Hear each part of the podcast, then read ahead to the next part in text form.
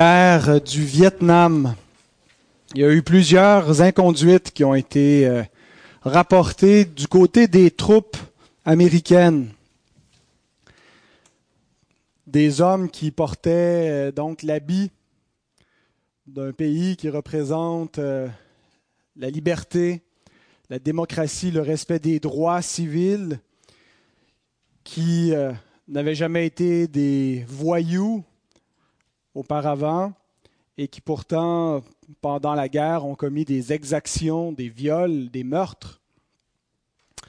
Et euh, un soldat, donc, qui avait fait preuve d'intégrité, avait dit la chose suivante. La vie pendant la guerre devient démente et plus rien n'est censé. Plusieurs se mettent alors à vivre comme si le lendemain n'existe plus et se laisse guider par l'impulsion du moment présent.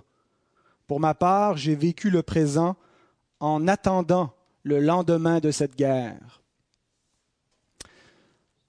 Je trouvais que c'était une comparaison intéressante avec la vie actuelle, parce que c'est comme ça que plusieurs vivent dans le monde présentement. Ils vivent pour le moment présent en se laissant guider par peu importe ce qui pourra les rendre heureux et satisfaits au moment présent. Donc ils n'ont d'autre guide que leur propre désir. Et c'est ce qui mène parfois les gens même au désespoir, certains à la mort, au suicide, parce qu'il n'y a pas d'espoir. Quelqu'un a dit, on peut vivre 40 jours sans nourriture, 8 jours sans eau, quatre minutes sans air, mais seulement quelques secondes sans espoir. Mais certains se rendent compte que si on a de l'espoir que pour cette vie, que si on a de l'espoir que pour être en santé, que pour avoir des choses qui nous rendent heureux dans le monde, c'est un espoir qui est bien futile. Et c'est pour cela aussi que certains parce qu'il n'y a pas d'espoir au-delà de cette vie, deviennent insouciants au lieu de tomber dans le désespoir, pensent simplement à satisfaire, hein, le, manger, le boire. C'est ce que Paul nous écrit dans 1 Corinthiens 15, 32. Il dit, Si les morts ne ressuscitent pas, mangeons et buvons, car demain nous mourrons. S'il n'y a pas d'espoir, s'il n'y a rien au-delà de la vie présente, ben, vivons pour le moment présent. Vivons en essayant de tirer le maximum de cette vie sans penser au lendemain. Vivons comme si aujourd'hui était la dernière journée que nous avions à vivre. Et c'est la meilleure façon pour devenir malheureux. C'est la meilleure façon pour mener une vie vaine si on ne voit pas au-delà de cette vie. Parce que s'il n'y a rien au-delà de cette vie, cette vie est complètement insensée. À quoi sert-elle? Quel est le but de l'existence s'il n'y a pas une fin, s'il n'y a pas un objectif? Satisfaire nos besoins? Et que vient faire la souffrance qui devient un obstacle, parfois insurmontable, au bonheur de l'homme? Ceux qui n'ont pas d'espérance ne peuvent faire aucun sens de la souffrance. Lorsque la maladie les atteint, lorsque la mort se pointe sur leur chemin, c'est complètement insensé. Et ils sombrent dans le désespoir. Et il y a seulement finalement une catégorie de personnes qui peut être heureux sur la terre. Ceux qui ont de l'argent, ceux qui sont en santé. Mais pour les autres, s'il n'y a rien au-delà de cette vie, s'il n'y a pas d'espoir, le bonheur est impossible. Mais il en va autrement du chrétien. Une des choses qui distingue le chrétien du reste des hommes, c'est qu'il vit avec une espérance. C'est une des choses qui devrait nous démarquer au point où les, gens devraient nous demander raison de l'espérance qui est en nous, en remarquant que nous vivons comme des voyageurs, comme des étrangers, que notre manière de vivre révèle que nous ne sommes pas de ce monde et que nous ne vivons pas comme si cette vie est tout ce que nous avions et comme si nous cherchons à profiter au maximum et que nous pensons seulement aux choses de la terre. Nous sommes étrangers, voyageurs, pèlerins. Et à cause de cela, nous sommes prêts à souffrir, parce que nous savons que l'existence actuelle n'est pas tout ce que nous aurons. Nous sommes capables d'endurer de grandes souffrances et des souffrances causées à cause de l'espérance qui est en nous. Et nous pouvons les supporter patiemment parce que nous avons en vue l'éternité dans la gloire. Et donc, il y a ce mariage entre les souffrances présentes et l'espérance de la gloire à venir. John Stott écrit Les souffrances et la gloire sont mariées et ne peuvent être divorcées. Elles sont soudées et ne peuvent être séparées l'une de l'autre souffrance et gloire vont ensemble. Il y a des faux docteurs qui enseignent dans l'Église et parfois l'enseignement devient tel que on ne peut plus appeler ces rassemblements des églises, mais l'Écriture va jusqu'à dire que parfois elles ont tellement glissé qu'elles sont devenues des synagogues de Satan, c'est-à-dire des lieux de rassemblement qui ne sont plus pour la gloire de Dieu, qui ne sont plus fondés sur l'Évangile, mais qui ont un faux évangile une fausse doctrine. Et parmi ces fausses doctrines, il y a cette notion que on devrait vivre une vie chrétienne qui ne comporte aucune souffrance, que nous sommes héritiers de la gloire et par conséquent, nous devrions être riches maintenant, nous devrions être en santé maintenant. Il ne devrait plus y avoir de souffrance. Et si nous souffrons, c'est parce que nous manquons de foi. C'est parce que nous ne, ne réclamons pas suffisamment les bénédictions que Christ nous a acquises. Bien-aimés, il est impossible d'être uni à Jésus-Christ dans la gloire sans être également uni à Jésus-Christ dans ses souffrances. Et c'est ce que l'Écriture nous enseigne. Nous sommes héritiers de la gloire, nous sommes héritiers parce que nous sommes co-héritiers de Christ. Mais ça implique également d'hériter avec lui de souffrances présentes dans un monde qui est opposé à Christ jusqu'à ce qu'il établisse son règne à la fin. Je vous invite à ouvrir vos Bibles dans Romains 8 ou à regarder avec moi à l'avant pour suivre le texte. Romains 8, 17 à 25. Et ce matin, on va faire quelque chose de plus. Nous allons nous lever par révérence pour la lecture de la parole de Dieu. C'est le texte donc que nous allons étudier ensemble. Et donc, tenons-nous debout en entendant la parole du Seigneur qui sera prêchée.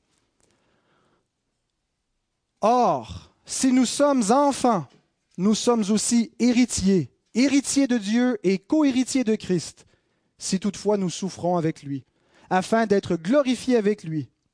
J'estime que les souffrances du temps présent ne sauraient être comparées à la gloire à venir qui sera révélée pour nous. Aussi la création attend-elle avec un ardent désir la révélation des fils de Dieu.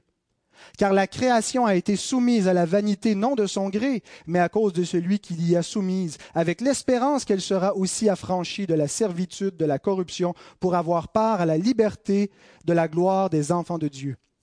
Or, nous savons que jusqu'à ce jour, la création tout entière soupire et souffre les douleurs de l'enfantement. Et ce n'est pas elle seulement, mais nous aussi, qui avons les prémices de l'Esprit, nous aussi nous soupirons en nous-mêmes en attendant l'adoption, la rédemption de notre corps, car c'est en espérance que nous sommes sauvés.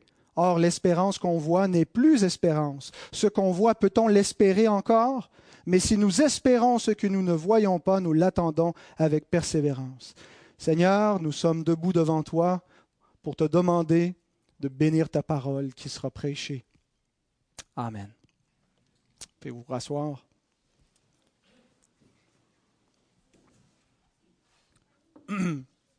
Donc, il y aura deux points dans mon message, la souffrance du chrétien et l'espérance du chrétien. La souffrance du chrétien, nous allons voir sa cause, qui est l'union avec Christ, et nous allons essayer de définir sa nature. Ça veut dire quoi souffrir avec Christ? Donc lorsque nous pensons à l'union avec Christ, généralement nous pensons aux bénédictions qui en découlent. Parce que nous sommes unis au Christ, nous avons été élus. Hein, c'est le fondement de, de l'union avec Christ. Dieu nous a élus en Christ. Et avec ça, nous avons eu la rédemption. Et parce que Christ nous a rachetés, Dieu a pu nous déclarer juste, la justification. Et par conséquent, il nous a adoptés. Il n'a plus un rapport simplement légal avec nous, mais un rapport familial. Il est notre Père. Et parce qu'il nous a adoptés, maintenant, il nous élève comme ses enfants, la sanctification. Et l'union avec Christ nous amènera ultimement à la glorification. Et tout cela est vrai, et réjouissons-nous de toutes ces bénédictions. Mais l'union avec Christ comporte aussi l'union avec ses souffrances. Calvin et Caleb, y en a-tu d'autres enfants? Être unis avec Jésus, ça fait mal. Avez-vous compris, les gars?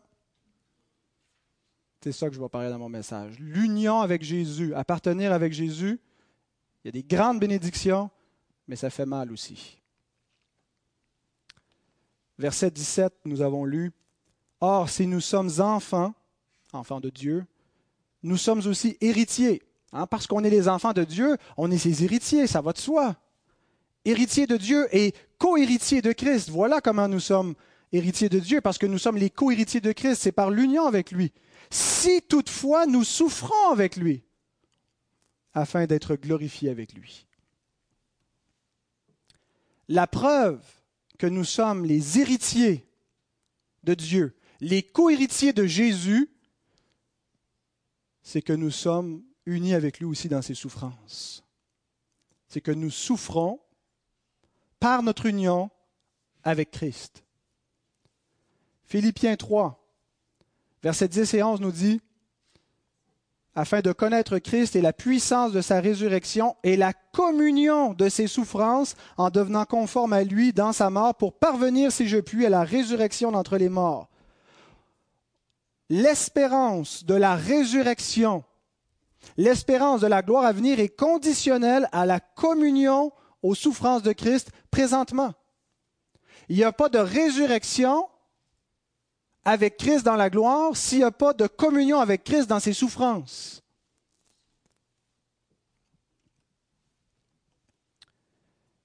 Non seulement les souffrances sont normales dans la vie chrétienne, la vie chrétienne normale est une vie qui comporte des souffrances.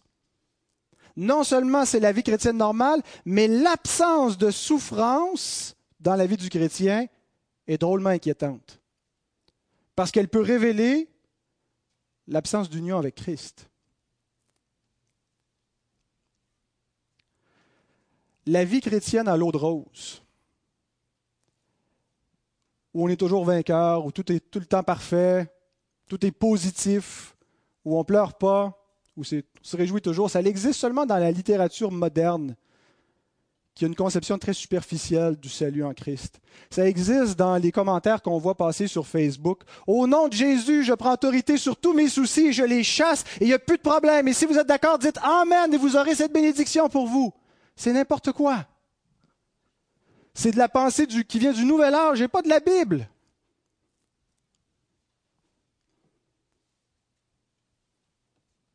L'Écriture ne nous dit pas chassez vos soucis au nom de Jésus. Elle nous dit à cause du nom de Jésus, vous aurez des soucis et des tribulations. Et vous devez les embrasser. Vous ne devez pas vous révolter, vous ne devez pas nier, tomber dans une espèce de pensée. Vous devez effectivement dépendre du Christ pour être capable de, patienter dans ces épreuves et chercher sa puissance pour, les traverser.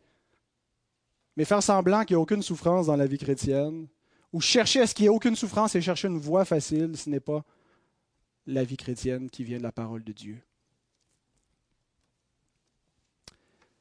Nous sommes effectivement héritiers de la gloire. Je crois à l'évangile de la prospérité. Je crois que la, victoire de Christ nous rend riches, nous rend parfaitement en santé. Il n'y a plus aucune maladie. Christ nous a délivrés de nos maladies. Mais c'est notre espérance. C'est le cadeau de notre espérance. C'est ce que nous aurons à la résurrection finale. Nous sommes sauvés en espérance. En ce moment, nous avons un gage, un prémisse sur cet héritage, par le Saint-Esprit, par les, bénédictions que nous possédons dans la foi. Mais nous avons en ce moment la communion avec les souffrances de Christ. Pierre nous dit, 1 Pierre 1,6, c'est là ce qui fait votre joie. Quoi? La gloire à venir qui vient de décrire dans les versets qui précèdent. Ça fait notre joie de savoir qu'on a la vie éternelle, de savoir qu'on s'en va dans un, royaume extraordinaire que Paul nous dit qu'on ne peut pas le décrire dans des mots. Il a entendu des paroles ineffables qui ne peuvent pas s'expliquer. Ça fait notre joie d'être héritier de tout cela. Quoique maintenant, puisqu'il le faut, vous soyez attristés pour un peu de temps par diverses épreuves. La souffrance, bien aimée, n'est pas un désagrément qu'il faut éviter à tout prix. C'est une nécessité qu'il faut embrasser.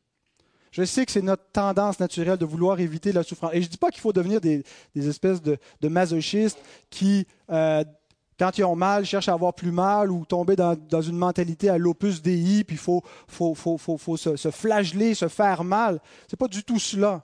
Il euh, n'y a pas de problème à prendre une aspirine ou à chercher euh, euh, des, soulagements dans, les souffrances ou faire, à se faire réparer les dents sous anesthésie locale.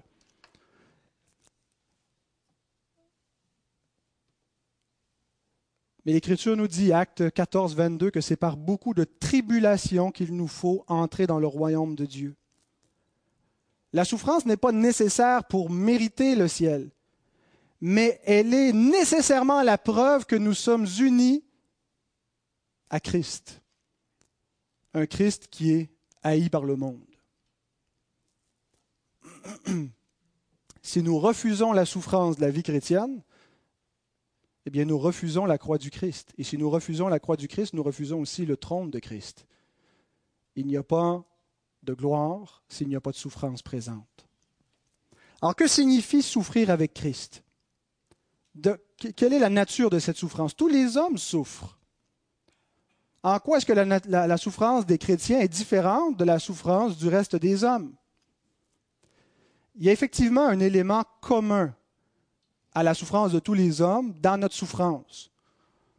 Comme tout le reste des hommes, les chrétiens aussi peuvent par moments avoir des maux de tête, plus sévères ou moins sévères, sont exposés aussi à des maladies qui peuvent causer la mort, peuvent subir des accidents ou connaître des bris, des vols, des imprévus, des intempéries. Ils sont exposés à toutes les misères et les tragédies qui frappent les hommes dans cette vie, dans ce monde. Nous aussi, nous connaissons les vicissitudes de l'existence humaine, les hauts et les bas. Et ce n'est pas seulement les circonstances qui montent et qui descendent, c'est notre état d'âme. La déprime, euh, on a vu dans cette série sur la, portion qui concernait la, dépression de l'âme. Nous aussi, nous connaissons des souffrances dans nos familles. Nos enfants viennent au monde pécheurs euh, et, leur désobéissance peut nous faire souffrir. Euh, les soins qu'on doit leur apporter constamment, est-ce que ça exige de nous Il y a une souffrance associée à ça, comme le reste des hommes. Lorsqu'ils vieillissent, s'ils sont rebelles, il peut y avoir de grandes souffrances. Le mariage n'est pas nécessairement euh, automatiquement facile parce qu'on est chrétien. Les chrétiens aussi connaissent des échecs dans le mariage. Mais est-ce que tout ça, c'est souffrir pour Christ? Est-ce que c'est en cela que souffrir avec Christ et souffrir à cause de Christ et pour Christ, euh, est-ce que c'est en cela que ça consiste? Eh bien, il y a une réalité unique aux chrétiens dans ces souffrances que je viens de décrire. Tous les hommes connaissent ces souffrances, mais dans ces souffrances, il y a une réalité qui est unique aux chrétiens.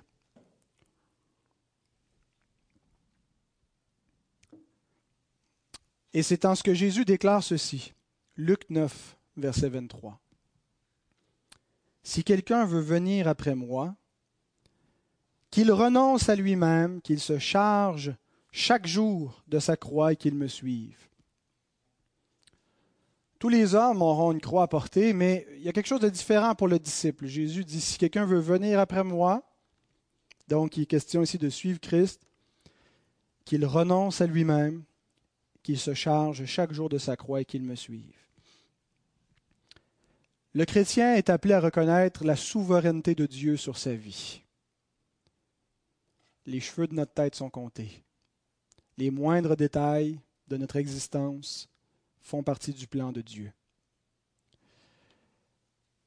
Et nous devons apprendre à dire que ta volonté soit faite. Et merci Seigneur. Le chrétien ne peut pas, contrairement au reste des hommes, se laisser aller dans l'épreuve, dans la souffrance. Il ne peut pas se divorcer lorsque son mariage est souffrant. Il ne peut pas prendre un raccourci, une porte de secours, une sortie d'urgence, parce qu'il en a marre de vivre en couple. Il ne peut pas cesser d'appliquer les commandements de Dieu dans sa vie et dans la vie de ses enfants qui sont sous son autorité. Ça demande un effort constant qui parfois peut être épuisant et lassant. Il ne peut pas céder à la rage au volant lorsqu'il y a un tata qui coupe sur l'autoroute. Il doit retenir sa colère. Il ne peut pas se mettre à lui crier des bêtises ou lorsqu'il se frappe avec un marteau sur les doigts ou lorsqu'il a envie de crier des injures. Il doit réfréner son élan naturel. Il ne peut pas donner libre cours à sa colère comme font les hommes lorsqu'ils souffrent. Il ne peut pas non plus s'apitoyer sur son sort quand il traverse des épreuves, lorsque c'est difficile. Il ne peut pas se laisser sombrer au désespoir. Il ne peut pas opter pour l'euthanasie. Il doit continuer d'espérer en Dieu et de louer Dieu dans toutes ces circonstances.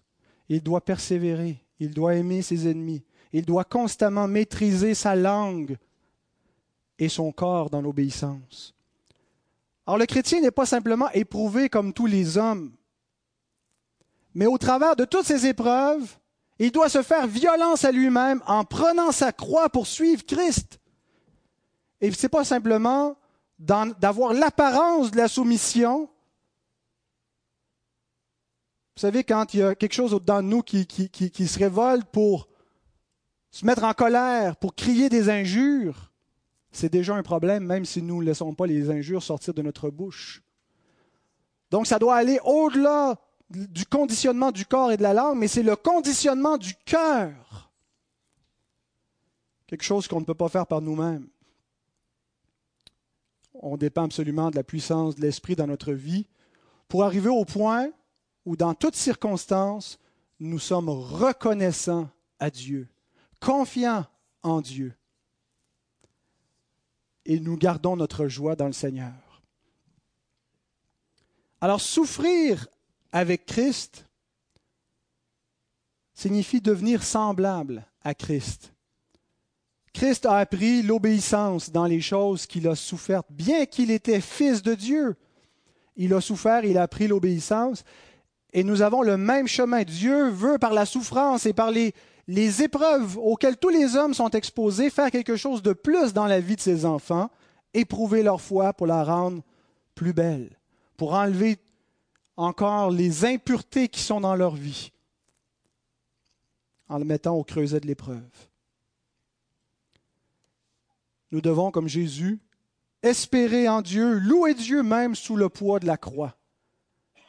Regardez l'image du Christ qui continue sous la croix d'avoir confiance en son Père, d'espérer dans sa bonté. C'est l'œuvre que Dieu veut faire dans notre vie avec toutes les croix de l'existence. Et ça, c'est quelque chose qui est absolument unique aux chrétiens. Quelque chose que seuls ceux qui suivent Christ possèdent. Même si en apparence leurs souffrances sont les mêmes que tous les hommes, elles sont différentes à cause de cela parce qu'ils sont unis à Christ. Mais il y a un deuxième élément dans notre souffrance qui n'est pas commun aux hommes.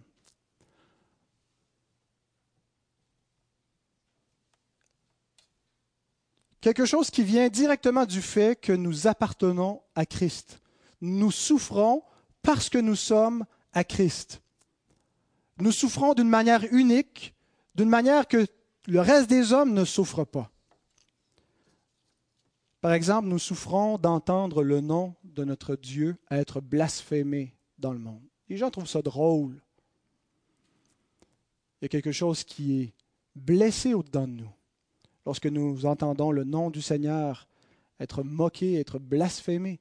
Lorsque nous voyons les hommes qui bafouent ses commandements et qui trouvent ça amusant et qui encouragent les uns les autres à le faire et qui défient l'autorité de Dieu. Nous souffrons de voir cela. L'Écriture nous dit que Lot tourmentait journellement son âme à cause de tout ce qu'il voyait, ce qu'il entendait dans la ville de Sodome et Gomorre. Nous souffrons de voir ceux que nous aimons refuser de fléchir le genou devant Christ. Ceux d'entre vous qui sont mariés avec, des, avec un non-croyant, une non-croyante, qui ont des enfants rebelles, qui ont de la famille, des proches, en fait chacun d'entre nous souffre de voir des gens qu'il aime refuser le Seigneur. Et non seulement le refuser, mais nous souffrons parce que nous sommes incompris. L'homme qui ne connaît pas Dieu considère que tout ce que nous croyons et défendons, toutes les choses pour lesquelles nous vivons, c'est une folie. Et il nous méprise. Parfois, il nous rejette. Parfois, il nous persécute. Et nous souffrons à cause de cela. Nous souffrons des conséquences d'être fidèles à Dieu dans un monde qui lui est opposé. Des conséquences parfois au travail, des conséquences dans nos relations. Nous souffrons de voir la faiblesse des chrétiens, de voir la faiblesse de l'Église, de voir de la tiédeur. Il y a une souffrance d'être en Église. Paul souffrait comme apôtre de prendre soin de s'inquiéter pour les Églises tellement elles étaient imparfaites. Et nous souffrons de nos propres faiblesses, de notre incrédulité, de nos doutes, de notre dépression, de notre péché. Nous souffrons que tout n'est pas encore parfait. Nous souffrons parce que nous appartenons à Christ et nous soupirons après le jour où tout sera parfait. Nous souffrons d'inquiétude, de conscience que n'ont pas les hommes. Nous nous inquiétons de choses éternelles pendant qu'ils s'inquiètent de choses temporelles. Nous souffrons dans l'attente de son règne et nous voyons l'Église du roi des rois être persécutée alors que le royaume de Satan est privilégié. Seuls les chrétiens connaissent ces souffrances et tous les chrétiens connaissent ces souffrances. Parce que c'est une marque de l'Esprit qui est en nous. C'est ce que nous dit le verset 23. Ce n'est pas elle seulement, la création, qui souffre, mais nous aussi, qui avons les prémices de l'Esprit, nous aussi nous soupirons en nous-mêmes, nous gémissons en attendant l'adoption, la rédemption de notre corps. Tous ceux qui ont l'Esprit de Dieu connaissent cette tristesse, connaissent cette souffrance, ce soupir, ce gémissement dedans d'eux. Bien sûr, quand je décris ça, ça pourrait nous donner l'impression que les chrétiens sont les plus misérables, les plus malheureux de tous les hommes, sont toujours déprimés, toujours négatifs. Le même esprit nous console également, nous donne de l'espoir, réjouit notre cœur, produit la reconnaissance au milieu même de l'épreuve. Donc nous sommes les plus heureux de tous les hommes. Mais c'est une joie qui est mélangée avec une tristesse en raison de l'état présent du monde parce que nous sommes sauvés en espérance. Lorsque nous avons débuté cette série, on a commencé avec le psaume 13. Aujourd'hui, c'est le dernier message et la conclusion de cette série sur le côté sombre de la vie chrétienne. Et nous avons commencé avec le psaume 13 qui répète cette question, versets 2 et 3. Jusque à quand, éternel, m'oublieras-tu sans cesse? Jusque à quand me cacheras-tu ta face? Jusque à quand aurai-je des soucis dans mon âme et chaque jour des chagrins dans mon cœur? Jusque à quand mon ennemi s'élèvera-t-il contre moi? Réponse. Jusqu'à la révélation des fils de Dieu, jusqu'à la pleine manifestation de la liberté de la gloire des enfants de Dieu. Nous allons souffrir encore vos souffrances ne vont pas se terminer aujourd'hui, mais demain, elles vont continuer jusqu'au retour de Christ.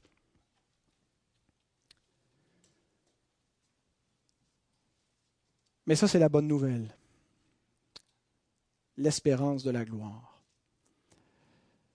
Notre espérance, bien aimé, n'est pas de quitter le monde.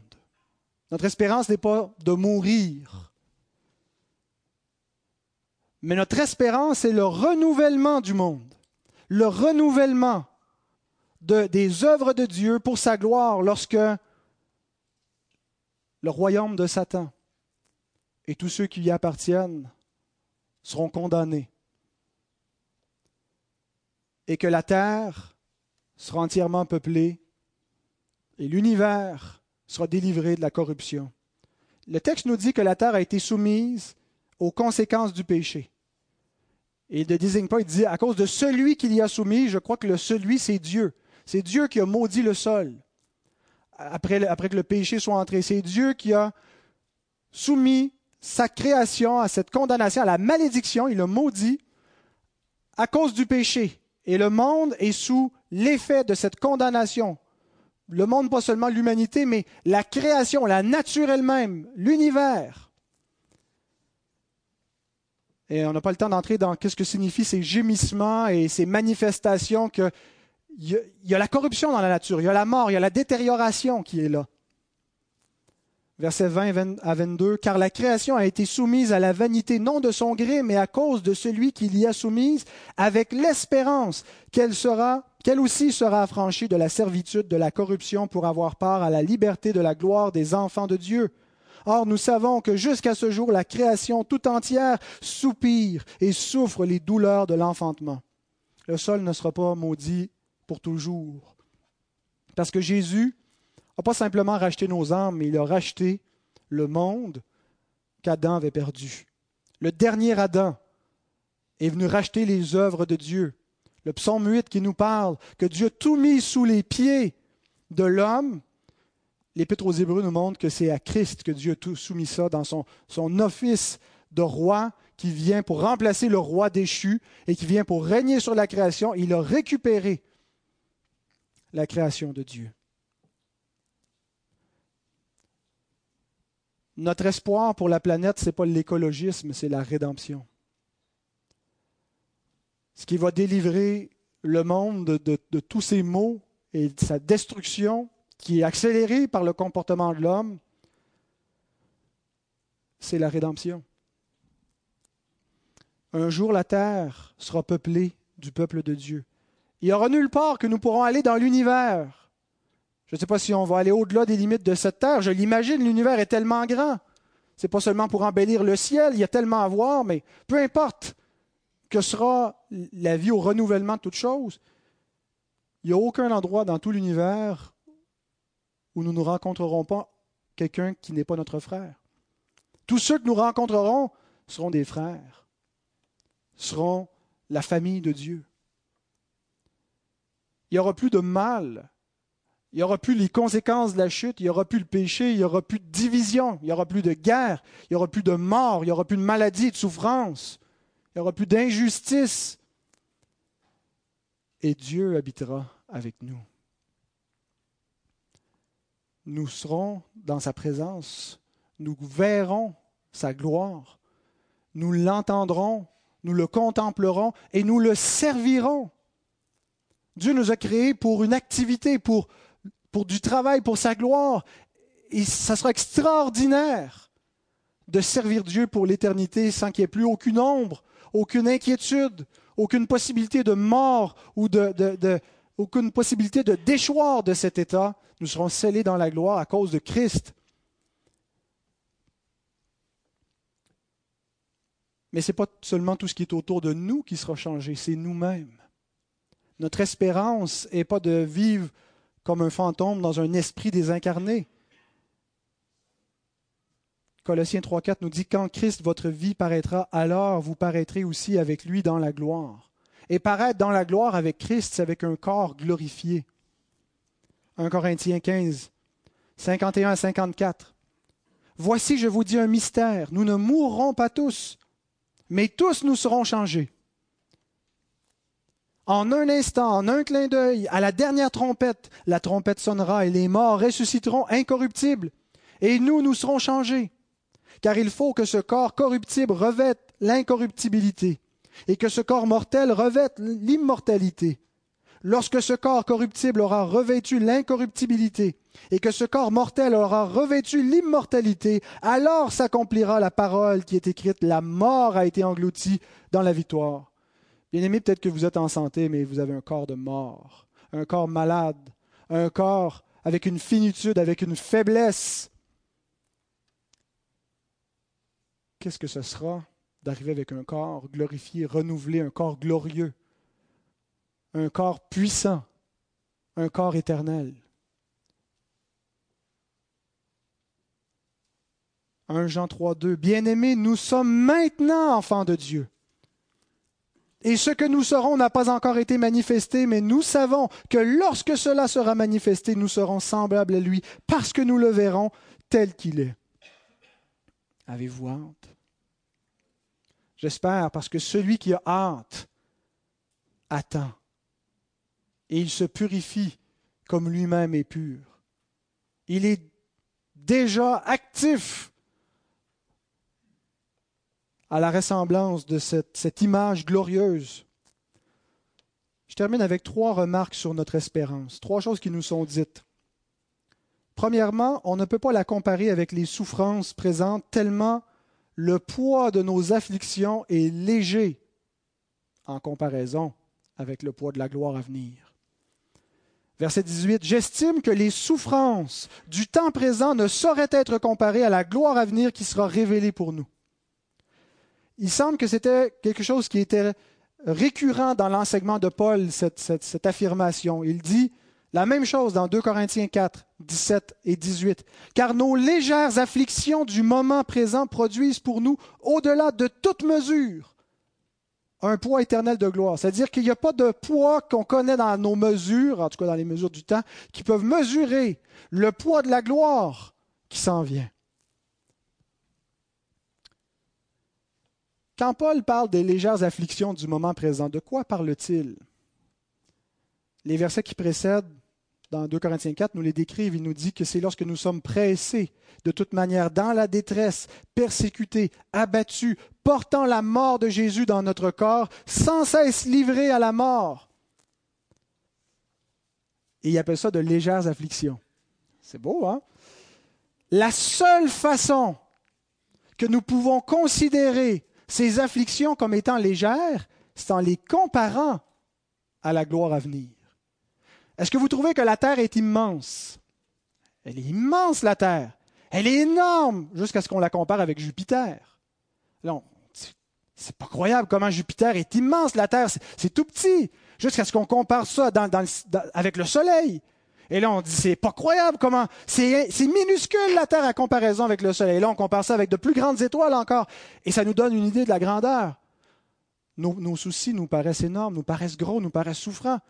Mais dans la réalité, lorsqu'on les compare avec la gloire, la grandeur de la gloire, l'éternité de la gloire, la beauté de la gloire, on se dit, c'est des picadilles, c'est tout petit, c'est, insignifiant.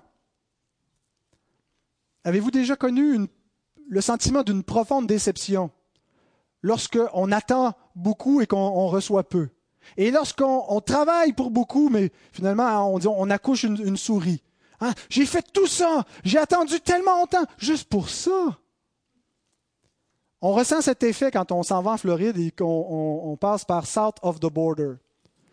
250 kilomètres avant South of the Border, qui était la limite de la Caroline du Nord et de la Caroline du Sud, on nous annonce Pedro. Et à chaque 5-6 kilomètres, il y a un énorme panneau publicitaire qui nous annonce ça, ça va être la huitième merveille du monde, c'est extraordinaire. Et, là, plus qu'on avance, on se dit, il faut que j'arrête, ça va être extraordinaire. C'est, wow, c'est quoi ce South of the Border? Et là, tu arrives là, puis tu dis, un marché aux puces. C'est, quoi? Des Mexicains en plastique, des gogos, il n'y a rien. 250 kilomètres pour ça. Eh bien, c'est exactement l'effet inverse que nous ressentirons arriver dans la gloire éternelle. Nous allons dire toute cette gloire, tout ce paradis, toute cette beauté pour si peu d'efforts, pour si peu de souffrance, pour une vie aussi courte. Wow! Nous comprendrons que c'est par grâce que nous sommes sauvés. Nous comprendrons qu'on ne pouvait pas mériter ça, qu'on ne pouvait pas mériter la vie éternelle qu'il n'y a aucune mesure que ce qu'on va hériter est incommensurablement disproportionné par rapport à ce que nous avons souffert dans l'attente de notre héritage. Même ceux qui ont perdu la vie, même ceux qui sont morts dans des supplices, vont dire, c'est bien peu. C'était vraiment bien peu. On ne dit pas ça par fausse humilité, c'est la réalité. Est-ce que ça vous donne une idée de la félicité éternelle qui est devant nous? De la richesse glorieuse que nous possédons? Quand vous trouvez vos soucis grands, quand vous en avez marre de cette vie, s'il y a une lassitude, c'est difficile, c'est pénible, rappelez-vous ceux qui ont souffert encore plus et rappelez-vous ceci. Ça ne se compare pas. C'est rien. C'est banal mourir pour sa foi quand on considère ce qui en résulte. Donc, première remarque, notre espérance ne peut pas se comparer avec les souffrances présentes. Deuxième remarque, l'espérance nous permet de persévérer. Versets 24 et 25. C'est en espérance que nous sommes sauvés. Or, l'espérance qu'on voit n'est plus espérance. Ce qu'on voit, peut-on l'espérer encore? Mais si nous espérons ce que nous ne voyons pas, nous l'attendons avec persévérance. Nous sommes sauvés en espérance. Rappelez-vous toujours que notre salut nous a été donné sous la forme d'une espérance. Et cette espérance est ce qui nous permet de persévérer, de tenir bon dans la foi jusqu'à la fin, peu importe les circonstances. Comment est-ce que Jésus a pu endurer la croix, a pu souffrir autant. Mis à part le fait, on va dire, qu'il qui, ah, il était Dieu, il n'y avait rien là. Jésus a été condamné également en tant qu'homme, il était pleinement humain. Comment est-ce qu'il a pu endurer la croix dans sa faiblesse, dans sa limitation humaine? Hébreu 12, verset 2 nous dit que c'est en vue de la joie qui lui était réservé, qu'il a souffert la croix, méprisé l'ignominie et s'est assis à la droite du trône de Dieu. Jésus voyait bien au-delà de la croix. Jésus connaissait la gloire du royaume. En vue de la joie qui lui était réservée, en vue de tout ce que le Père lui avait promis, il a pu mépriser l'ignominie. Je ne vais pas me détourner de cette croix. Je ne vais pas me détourner de cette souffrance. Je ne vais pas me détourner des insultes et des moqueries des hommes. Je ne vais pas me détourner de la colère de Dieu. Et rappelons-nous aussi que nous ne sommes pas sous la colère de Dieu contrairement à Christ. Mais par l'espérance de la gloire, à cause de la joie qui lui était réservée, il a pu supporter cette croix et cette colère que nous n'avons pas à supporter. Nous supportons des souffrances qui ne sont pas la colère de Dieu. Nous supportons les souffrances avec le sourire de Dieu. Notre espérance est extrêmement puissante pour nous rendre capables de faire un pas de plus chaque jour. Si nous cessons d'espérer, si nous cessons de regarder au ciel, c'est là que nous décrochons, c'est là que nous tombons dans la tiédeur, c'est là que nous commençons à vivre comme si cette vie, tout ce que nous avions, que nous cherchons notre plaisir et que nous cherchons la facilité. Et c'est ce que Christ veut nous dire lorsqu'il déclare qu'on doit vivre, non pas en s'inquiétant du monde présent, mais en cherchant le royaume de Dieu et sa justice, en vivant pour la gloire à venir et en prenant déjà ce qui nous a été donné de cette gloire et en la préservant. Paul nous dit que si c'est dans cette vie seulement que nous espérons en Christ, nous sommes les plus malheureux de tous les hommes. Mais ce n'est pas seulement dans cette vie que nous espérons en Christ. Il y a quelque chose au-delà de cette vie. Sachez que vos souffrances sont temporaires et lorsque c'est difficile, fixez vos yeux sur la gloire et surtout sur celui qui est assis dans la gloire et avec lequel vous êtes assis par l'union avec lui. C'est ce qui nous permet d'avancer. Et finalement, notre espérance ne trompe pas. Paul nous dit bien que nous espérons ce que nous ne voyons pas. Vous espérez quelque chose que vous ne voyez pas. Vous croyez en un Dieu que vous n'avez jamais vu. Vous croyez dans une cité, un royaume éternel que personne n'a vu. Vous êtes fou. Vous êtes fou de mettre tout votre espoir là-dessus. Vous allez être déçu. Karl Marx disait que c'est l'opium du peuple. C'est ce qui permet au petit peuple de vivre dans sa misère et aux riches capitalistes de les exploiter parce que la religion lui donne une opium qui l'endort et qui lui dit, bon, on va continuer à souffrir dans cette vie, puis on aura quelque chose de mieux après. C'est effectivement une opium si notre espérance est fausse. Si c'est une illusion, mangeons et buvons, car demain nous mourrons. Mais l'Écriture nous dit que notre espérance ne trompe pas, qu'elle n'est pas une illusion, et que Dieu a fait exactement comme il a fait avec les Israélites. Les Israélites, Dieu leur a promis une terre, la terre promise, qui était un symbole du paradis. Et pendant qu'ils étaient au désert, il leur a donné des prémices de cette terre. Vous vous souvenez, il y a des gens qui sont allés dans la terre promise et qui ont ramené des fruits. Nombre, chapitre 13, qui montraient que c'est un bon pays. Il y a de belles choses, ce pays est réel. Vous voyez, des choses tangibles qu'on vous en a rapportées. Ayez confiance en votre Dieu. Continuez la marche. Paul reprend cette image et il nous dit que Dieu nous a donné aussi quelque chose de notre terre promise, les prémices de l'Esprit, les fruits de l'Esprit.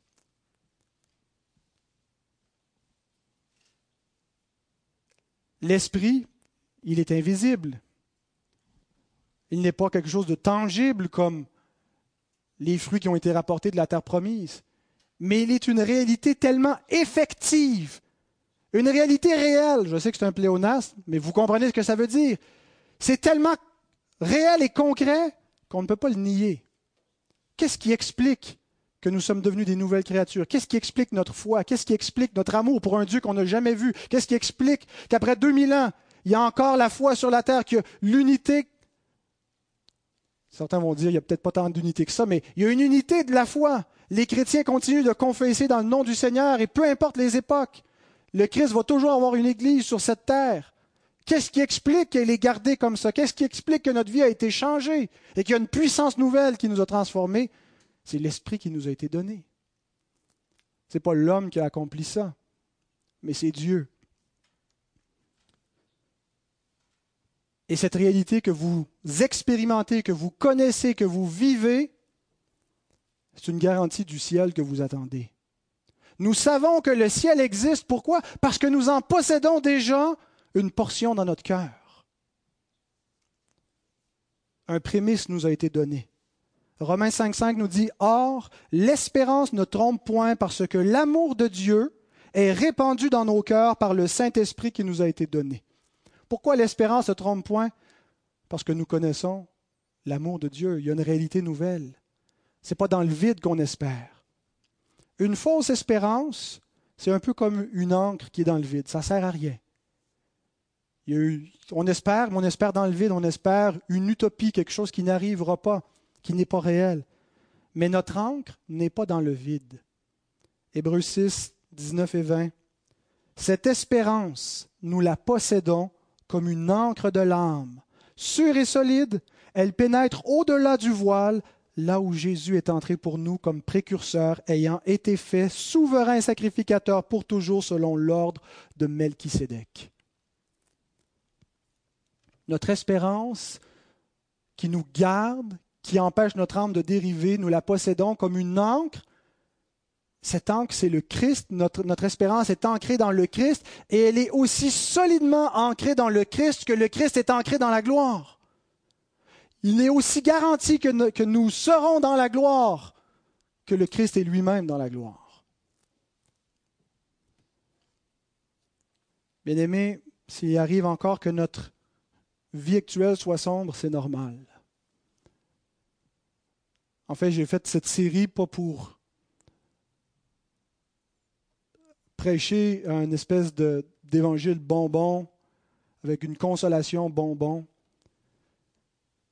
mais pour montrer que c'est la vie chrétienne normale, qu'il y a des souffrances. Nous allons encore probablement douter dans notre vie. Nous allons encore vivre des détresses dans notre âme et trouver que la vie chrétienne n'est pas toujours simple. La sanctification, l'amour, il va y avoir encore toutes sortes de difficultés, mais sachez ceci.